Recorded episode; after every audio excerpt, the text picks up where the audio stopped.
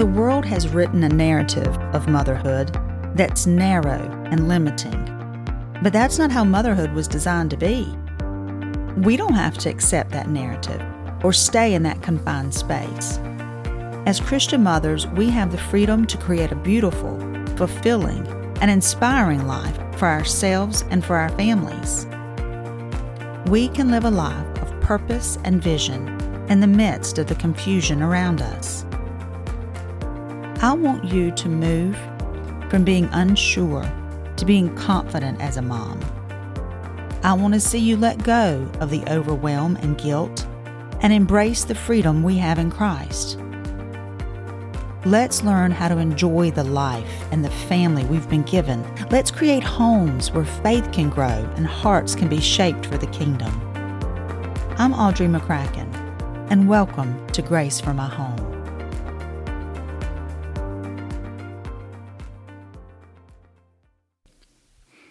Hello, everyone. Welcome to the first ever episode of the Grace for My Home podcast. I'm Audrey, and it is so nice to meet you. I cannot tell you how excited I am for this day to finally arrive. Um, this podcast has been on my heart and in my mind for months. And so I'm so excited to finally get it out of my head and into the real world. And I have I have planned exactly what I wanted to say in the first episode to give all of my listeners an idea of who I am and what my heart is and what this podcast is all about and who it's for.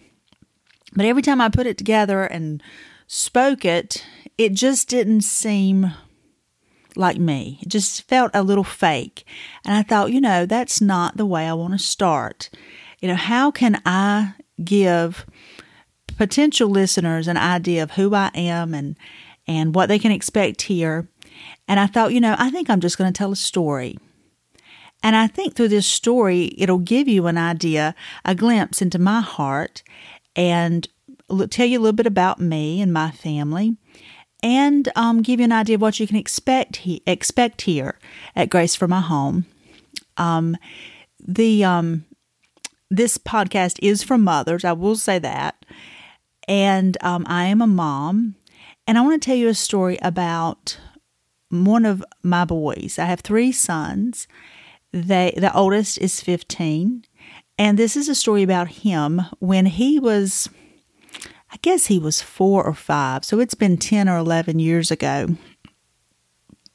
And we, um, my husband is a, he has two jobs. He is a pastor, he's a full time pastor at our church, and also he is a full time high school principal. So he's a very busy man. And a lot of times during the summers, he will take he will go to conferences, sometimes more than one conference. So he he can be gone for long stretches of time during the summer. And this one particular summer, about 10 or 11 years ago, I was home with my three boys. The youngest um, the youngest was just a baby baby at that time.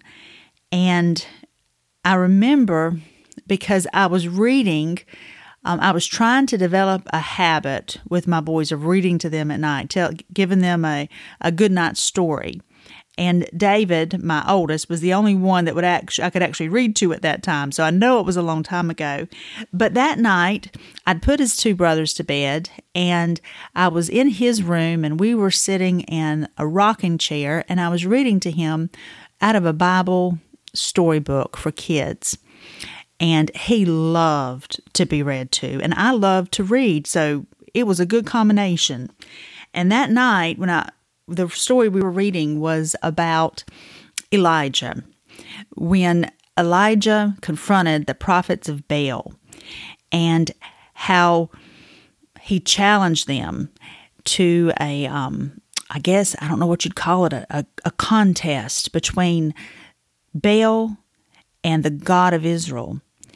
And I remember reading this story with a lot of gusto. You know, I, I can be a bit dramatic, which you can probably tell just from as long as just for the few minutes you've heard this pro, this podcast.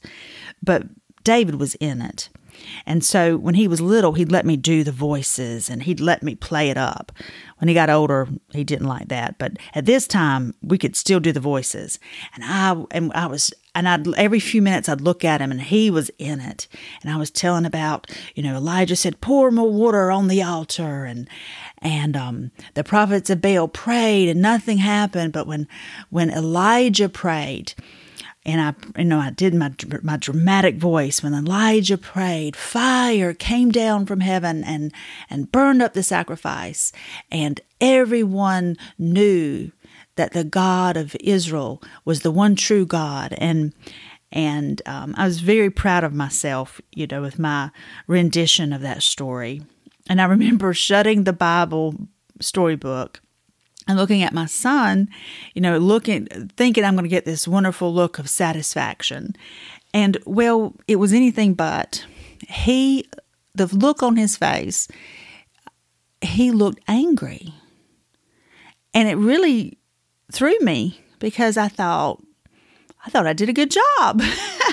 but he he looked angry and I and I remember kind of taken aback and I said, David, what's wrong, honey? Didn't you enjoy the story? And I could tell he was trying to find the words, right? He was trying to find the words to put in, because there's only four or five, trying to put the, the words of what he was feeling, of what he was thinking. And I was really curious. And finally, he said, Mama, why doesn't God do that today? And that really threw me because I, re- I recognized that this little guy has a really big question. You know, he is in his heart, he he knows the God that I've told him about, that I've read to him about, the God of Elijah who sends fire down from heaven. And then he knows the God that he has experienced. And the two didn't seem to be recon they didn't seem to be lining up, you know. He's trying to reconcile these two. And, you know, the God I had told him about and the God that he had experienced seemed very different. And it really, I had made a promise to myself years, you know, when my children were born, really, that if they ever had a, um, a sincere question, then I would try my best to give them a sincere answer. Of course, an age appropriate answer, but an, a, a real answer to their question. But this one was tough.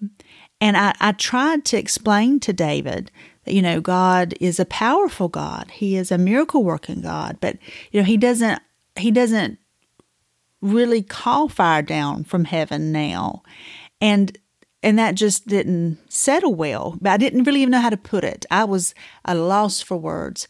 But and I gave him some kind of pat answer I don't even remember what I said right now, but I remember saying, Well, David, I tell you what, honey, you lay down and I'm going to go take a shower. And when I get back, I'll I'll pray and I'll we'll talk a little bit more about this. And so I put him to bed. I kissed him and I went and to get my own shower and get ready for bed.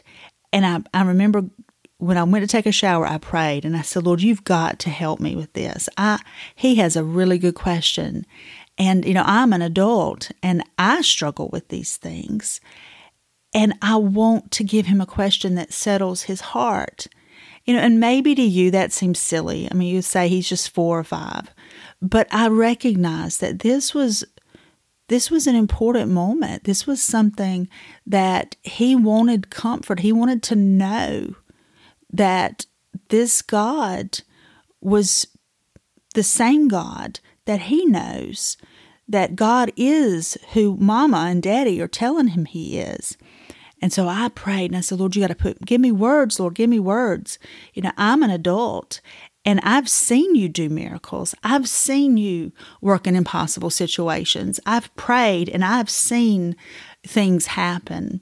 I know that you are all powerful, but how do I show him that in his in words that he can understand? So I, I, I still didn't know what I was going to say, but I was determined to talk with him. And so I, you know, finished eh, taking my bath and I went into him and, um, you know, I, I don't even know what I was going to say. I was just going to say something.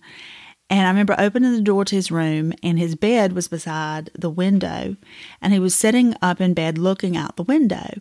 So I walked over to his room and I said, David, I want us to finish our, our talk about God and, you know, what the question that you asked me.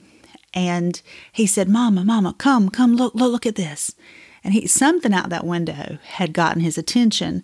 So I went over to the window and I looked out to see what he was looking at. And it was dusk because it was summer, so it was still pretty light outside, even though it was late. And, but I remember looking out the window, and off in the distance, there was a lightning and thunderstorm. And you couldn't hear the thunder, but when the lightning flashed, it lit up the whole sky. And it was beautiful. I mean, the, every time the lightning flashed, the sky was colored with purple and orange and yellow and red and blue. It was just spectacular. It was beautiful. And I, you know, I put on my mama hat and I was going to explain to my little boy what this was, you know. And I said, "Well, David, do you know what that is?"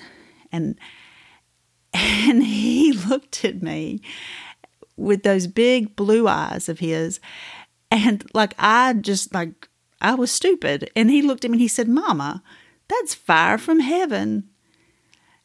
And even now, as I tell that story, it takes my breath away because God spoke to my son. And I, I didn't have words, but God had words. You know, God spoke to his heart. And that night, when I went to bed, I didn't say anything else about his question because God had answered his question. And that night, when I went to bed, I prayed and I said, Lord, thank you. I had no words, and I, I really want him to believe, but I can't make him believe. And the Lord shared something with me that really, it really framed the rest of my of my parenting philosophy, I guess you'd say. He said, Audrey, I'm not asking you to do miracles. I'm just asking you to do what you can, and I'll do what you can't. And that freed me. You know, it freed me.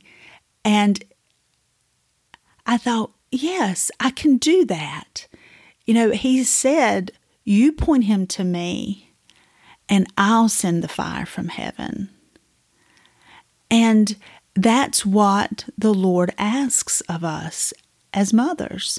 Point them to Him and let God be God. And you know, it reminds me of when Jesus fed the when he fed the multitude with the little bit of bread and fish he didn't tell them to multiply it. He just asked them what they had. And they said, Well, Lord, we have this, but it's really nothing. It's not much. And he said, Well, bring that to me. And then the Lord blessed it, and the Lord divided it, and the Lord told them to pass it out. And when they obeyed the Lord, there was a miracle. And that's what we do as mothers. We take what we have, which we know is not enough, we allow Him to bless it, we give it to our little ones, and God does a miracle. So we're partners with Him. The miracle wouldn't happen unless we obeyed, but the miracle sure wouldn't happen unless God did it. And I just want to encourage you today, Mama, that God's not asking you for miracles. He knows that your flesh, He has the miracles. But the work we do is such important work. You know, that's what we do as mothers. We are ministers, we are workers together with God. We give Him our loaves, our fishes. We tell them the stories. We believe for them until they can believe for themselves. And, you know, even tonight, that story, I love that story. And that story is very meaningful to me, even tonight, because that little boy is 15 years old now. And this week, he is away, two hours away from his mama at a JROTC summer camp without a phone and he can't contact me. I can't contact him. It's the first time he's ever been away from home without his parents for an entire week. And I know God has him. And I'm reminded that we serve a faithful God. And we're not protecting our children from the world. We are preparing our children for the world. We're helping them to develop their own faith, their own relationship with God, because they're going to need it. And we want it to be strong and real. And we're helping them so that one day they can grow their own faith, so that one day they can successfully be launched into the world and then they can be light and salt. They can be the leaders in their own generation. And it's such an important work that you do, Mama. And I hope, I hope you've enjoyed my story. Um, I am a bit dramatic. My boys tell me that all the time. But I hope you found that story encouraging and useful in some way in your walk. And I pray blessings over your week. And I pray that you'd join me again here at Grace for My Home. And um, I just pray that until then, that faith would grow in your heart and you know that God has enough grace, more than enough grace for you, for your children, and for your home. God bless.